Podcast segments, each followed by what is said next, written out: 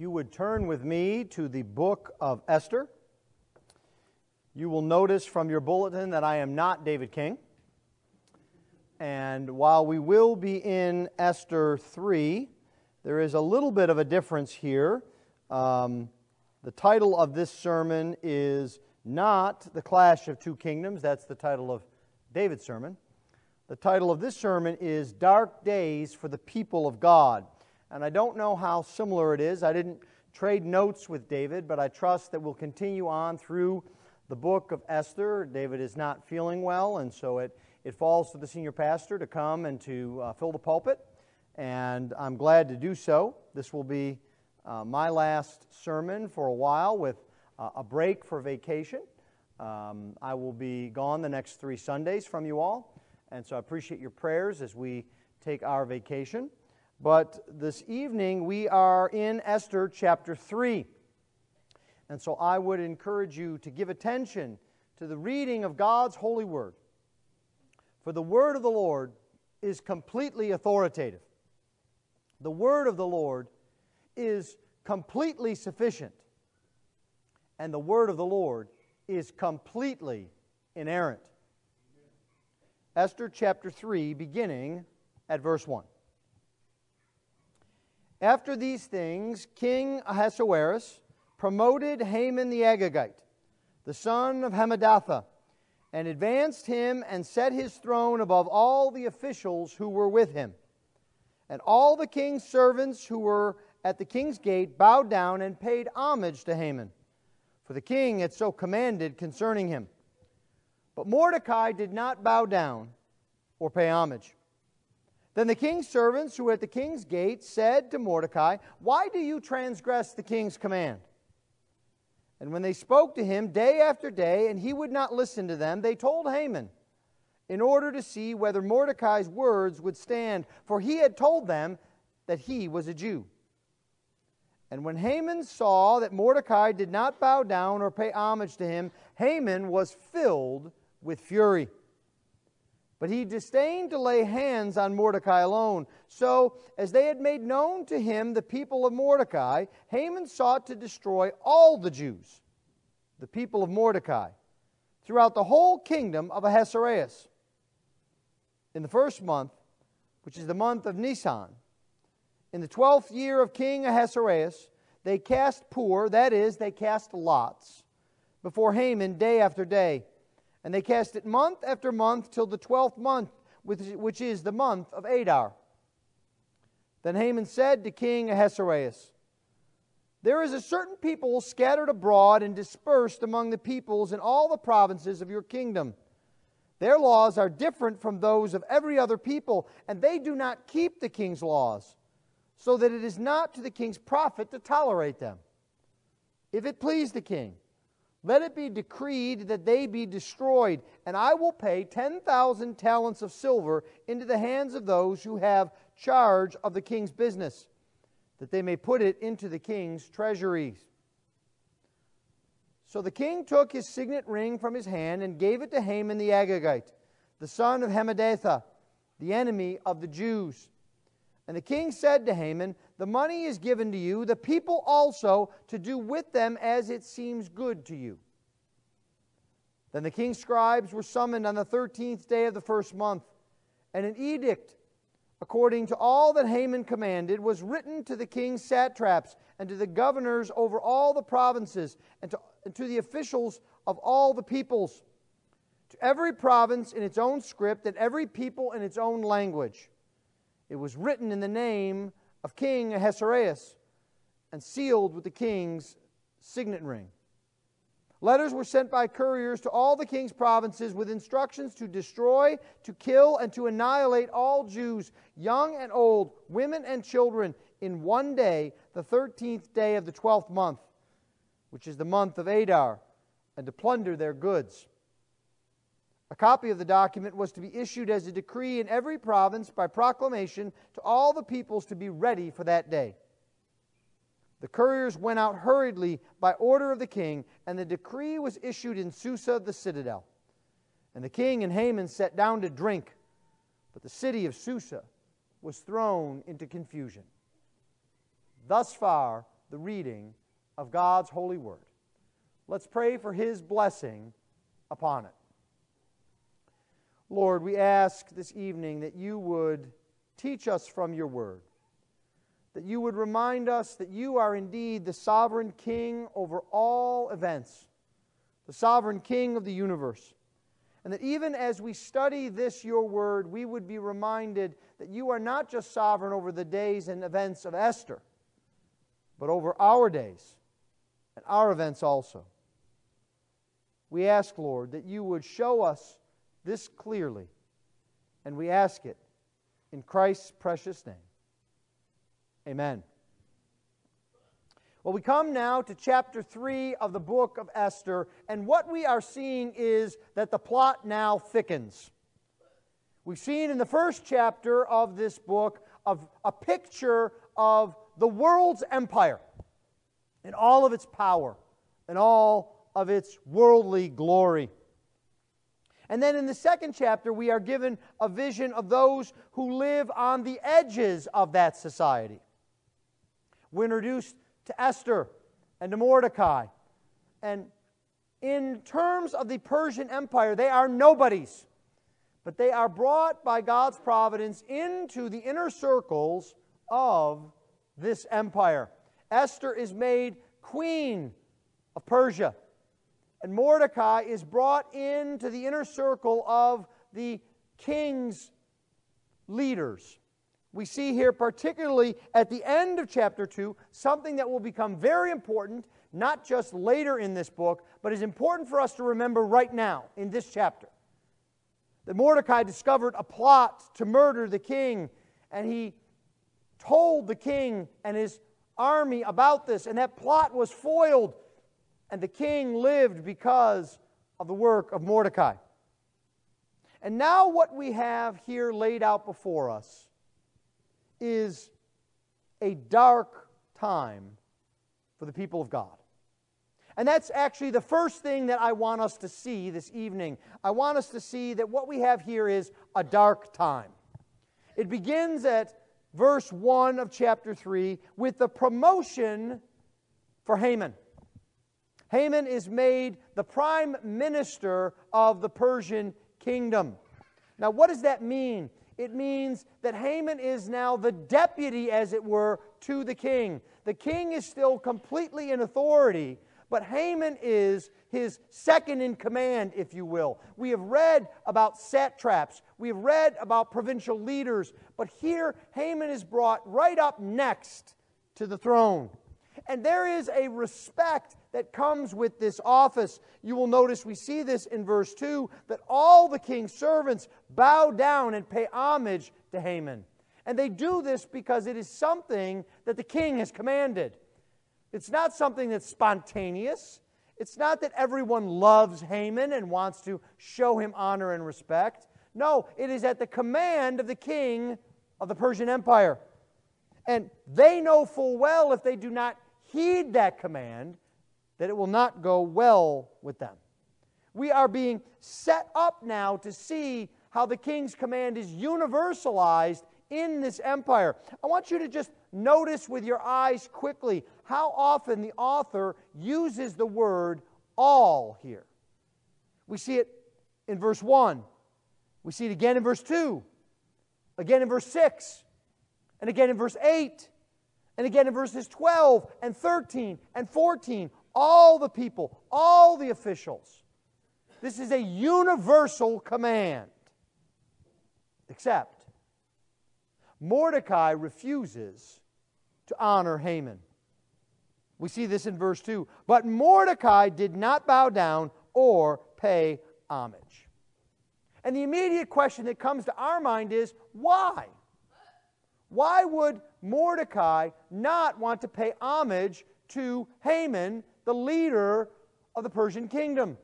Now, lest you think this is because Mordecai is kind of a, a, stick in the mud and overly scrupulous man, we have to remember that he would bow down to the Persian king.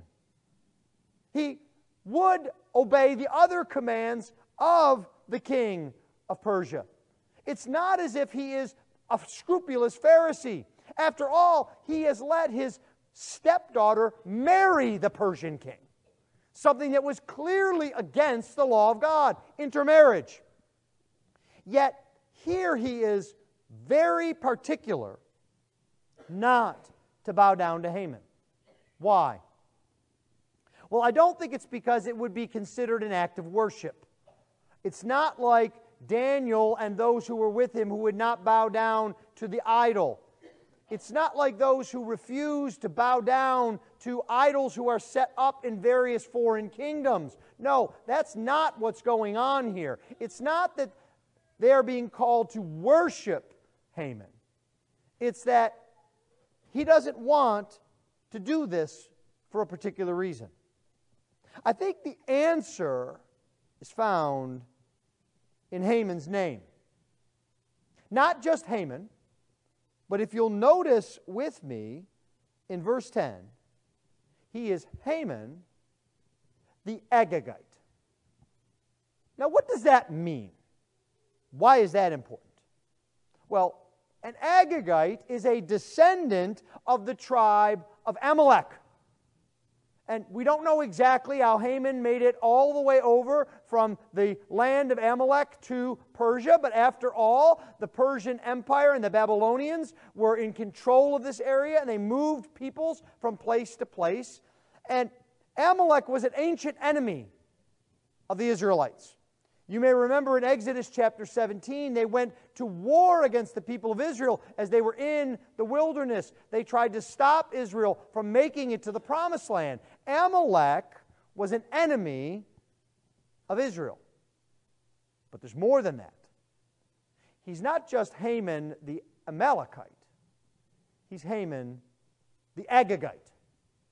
And you may not remember where that name comes from, but I would point your attention to 1 Samuel 15. You may remember when Saul, the king of Israel, went to war against Amalek, and he was told by the Lord to put all of Amalek to the sword, to put all of the people and all of their possessions to devote them to the Lord and to destroy them. And you may remember when Samuel came after the victory of the people of Israel, he looked at Saul and he said, Why do I hear the bleating of sheep?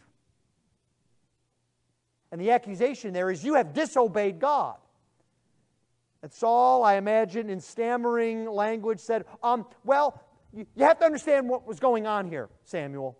The, the, the people it's the people. They wanted me to keep the best of the sheep and the best of the oxen and, and to use that. And I was going, I was going to sacrifice to the, to the Lord from here. Samuel says to Saul, You're obviously disobedient. And you are the one who is the king here, not the people. And then you may recall that the king of the Amalekites is brought out, King Agag. And the text is very descriptive. He comes out with a smile on his face because he says to himself, The bitterness of death is past. I'm in the clear. I'm not going to be put to death. Saul is n- not going to kill me. Samuel takes a weapon and he hacks Agag to pieces, killing him and telling Saul that this is what he should have done that he should have obeyed the Lord. To obey the Lord is better than sacrifice. And so we see here an ancient enmity, not just between Amalek and Israel, but between the family of Agag and Israel. Now it gets more interesting. Mordecai, you will recall, if you turn back to chapter 2, verse 5, is the son of Jair, the son of Shimei, son of Kish a Benjamite. Who else was a Benjamite? Who else was a descendant of Kish? Why, it's Saul himself. Saul is the son of Kish. Saul is, was a Benjamite king. Before Daniel became king and the crown went to the tribe of Judah, Benjamin was the royal tribe. So, what we see here is it's very likely that Mordecai is related to Saul, that Mordecai knows this story, that Mordecai knows what befell Saul and his entire family for disobeying God. And so, it's perfectly obvious, I think, that Mordecai was telling others when it said that he told them that he was a Jew. There was more to it than that. He probably told others around him, I'm not bowing down to this man. I'm descended from a line of kings. And let me tell you about this man and his family and what they've done to our people and how they were destroyed by our people. How dare I bow down to him? This is presumably why Mordecai's Jewishness became an issue in verse 4. But there's something actually behind the conflict. We might compare this to the story of Daniel. Why is Mordecai taking this stand? How many other compromises has Mordecai made? Is he keeping all of the food laws? Probably not. His, he's not obeying in other areas. As we've said, Esther has married a Gentile king. And so we might think about Mordecai here using one of Jesus' phrases. Mordecai is actually straining at gnats and swallowing a camel. I won't bow down to Haman, but go ahead, daughter, and marry a pagan king. Go ahead and do that. And so, what we have to see here is that past sins continue to haunt us. Here with Mordecai, the past sins of his forefather haunt him. But there's more than that. There is an ancient struggle playing out here in Persia. It's the ancient struggle of seeds. We see it in Genesis chapter 3 the seed of the woman and the seed of the serpent. We see that battle in Genesis 3. We see it in the life of Abraham. We see it in the bondage of Israel. We see it in the days of Moses. We see it throughout the kingdom of Israel how the seed of the serpent seeks to destroy the seed of the woman. It seeks to overcome godliness. It is a spirit and a seed of Antichrist that seeks to destroy the people of God. So I might ask you at this time in this place, how do you spell Antichrist? I think you spell it H A M A N. You spell Antichrist Haman. So we must understand that that battle is before us even today. There may not be a specific Haman who is before us, but the spirit of Antichrist is alive and well in America today.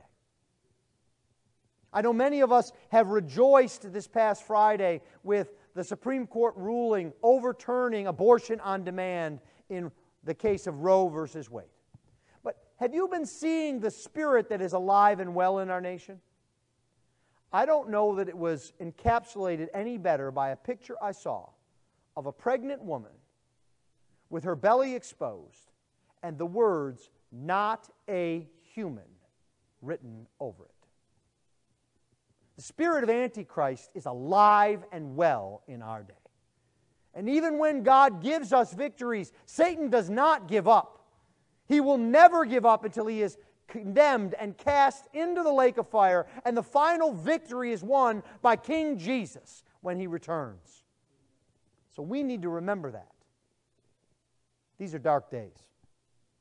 Well, the second thing that I want us to see is uh, ask a question is it dark because the light has been put out? Look with me at verse 5. When Haman saw that Mordecai did not bow down or pay homage to him, Haman was filled with fury. Now, notice what Haman does is he hides his fury in verse 6. He disdained to lay hands on Mordecai alone. Haman is a man whose hatred burns slow and hot. He doesn't just gather up some troops and kill Mordecai. No, he wants a revenge that is not just on Mordecai, not just on his family, but on all of his peoples. The delay is so that he can ha- hatch a grand plan to destroy every single one of the Jews. And so, what, Mo- what Haman does is he goes to the king And he comes to him with a good backstory. He says in verse 8 There is a certain people scattered abroad, and they are throughout your entire empire, and their laws are different than your other laws. Now, so far, so good. He's explaining exactly who the Jews are. But he gives a half truth here. He says their laws are different than yours. And, and, that is true in some respect, but not in basic respects. The kingdom of Persia would have laws against theft, against bearing false witness, against murder, against dishonoring parents. Those laws should sound familiar to you. So even though the Jews would have some different laws, they would have other laws that are quite the same as the Persian laws. And then what he does is he begins to give a particularly deceptive lie. He says that they are not to the profit of the king to tolerate them because they don't keep the king's laws. They're against you, king. Now, all you need to do is to look down at your Bibles and go up about two inches, and you'll see this is a lie. Because all Mordecai needed to do if he was really against the king was keep his mouth shut. And the assassins would have killed the king. But Mordecai went out of his way to preserve the life of this king. He went out of his way, if I can be a bit anachronistic, to live out Romans 13. To be good to the leader that God had placed in authority over him.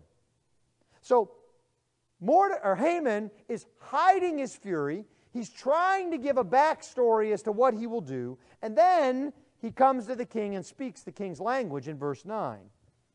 If it please the king, and you do this for me, you destroy these people, I will pay 10,000 talents. He comes with a very good bribe.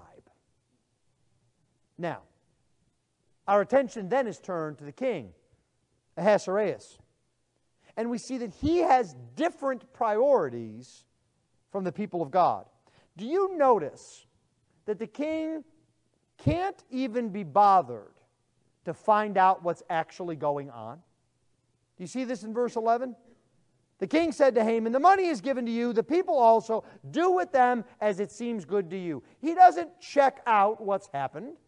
He doesn't try to investigate whether the Jews are subverting his kingdom. He doesn't find out who Mordecai is. We know this because later on, when he realizes who Mordecai is, he reverses himself.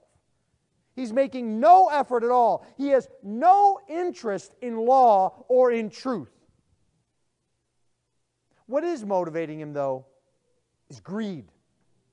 10,000 talents of a bribe. Now, to give you an idea of how huge a bribe this is, the Greek historian Herodotus described this great Persian empire, and he said one year's tax revenue for this empire was 14,560 talents. That means Haman is offering 75% of the kingdom's budget as a bribe. Stop and think about that for a moment. Now, you know this. I'm old enough to remember the saying about America a million here and a million there. Soon you're talking about real money. In our current government, it's more often now a billion here and a billion there, and now you're talking about real money. This is an equivalent bribe in our nation of trillions, given our budget. That's the size of this bribe. And so there is, I think, a play on words here. You see, we are told by Haman in verse 8 that it's not to the king's profit to tolerate the Jews, but it's certainly to the king's profit to take this bribe. It's as if the king's advisors came to him and said, Listen, it's the economy, stupid. Take the money. Who cares about justice? Who cares about anything else? Take the money. Now, this, I think, should be something you and I should think about tonight. How do we make decisions and how do we think about decisions? Think about political decisions. Here we have the king who takes the signet ring from his hand and hands it to Haman. But the question I ask you is who wears the signet ring in America today? Why, it's you and me. Under the Constitution, the people of America are the ones who elect representatives. The president may sit in the Oval Office, but the people are the ones who are given the power and authority to elect representatives. We don't have a king. We have representatives and senators and an executive office.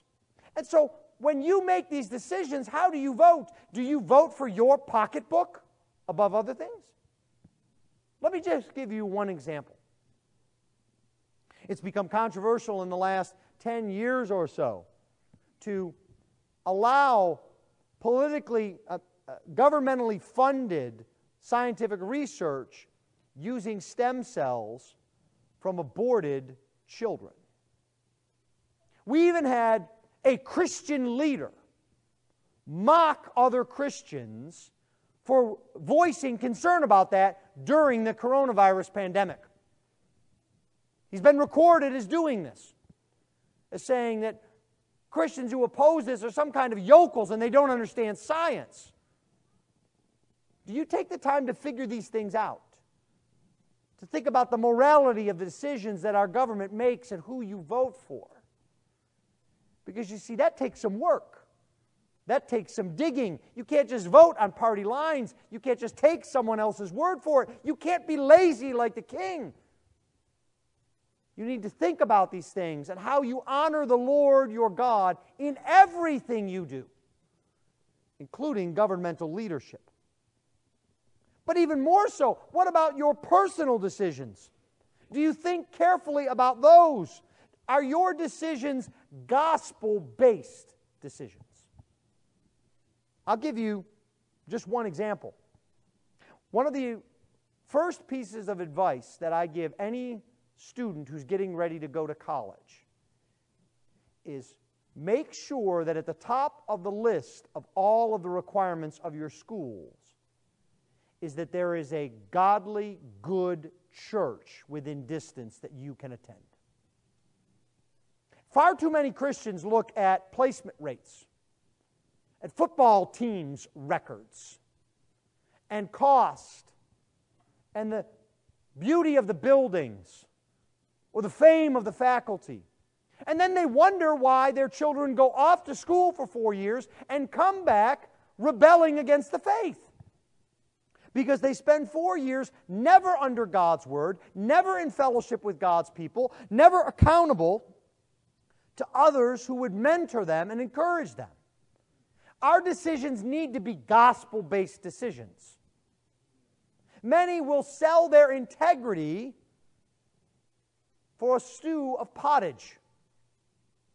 They will sell out their integrity for a moment of pleasure or to get something for free because they take it. This is something that we must look at. Well, the third and final thing that I want us to see is to ask the question Is there hope? This is a difficult chapter. There's not really a ray of sunshine at the end of this chapter. We have to think about the rest of this book in order to understand where the Lord is taking us. There is a hard reality that we are faced with that gives no hope. This edict goes forth. Haman had planned it all. He had consulted the stars. That's what the taking of lots is. He wants the perfect time to talk to the king. And Susa is in confusion. They know the reality of what's going on. This is not unlike Matthew chapter 2, verse 3, with Herod, who is determined to kill the Messiah. And all of Judea is in confusion. It seems like nothing can stop it. Remember, the laws of Persia can't be changed.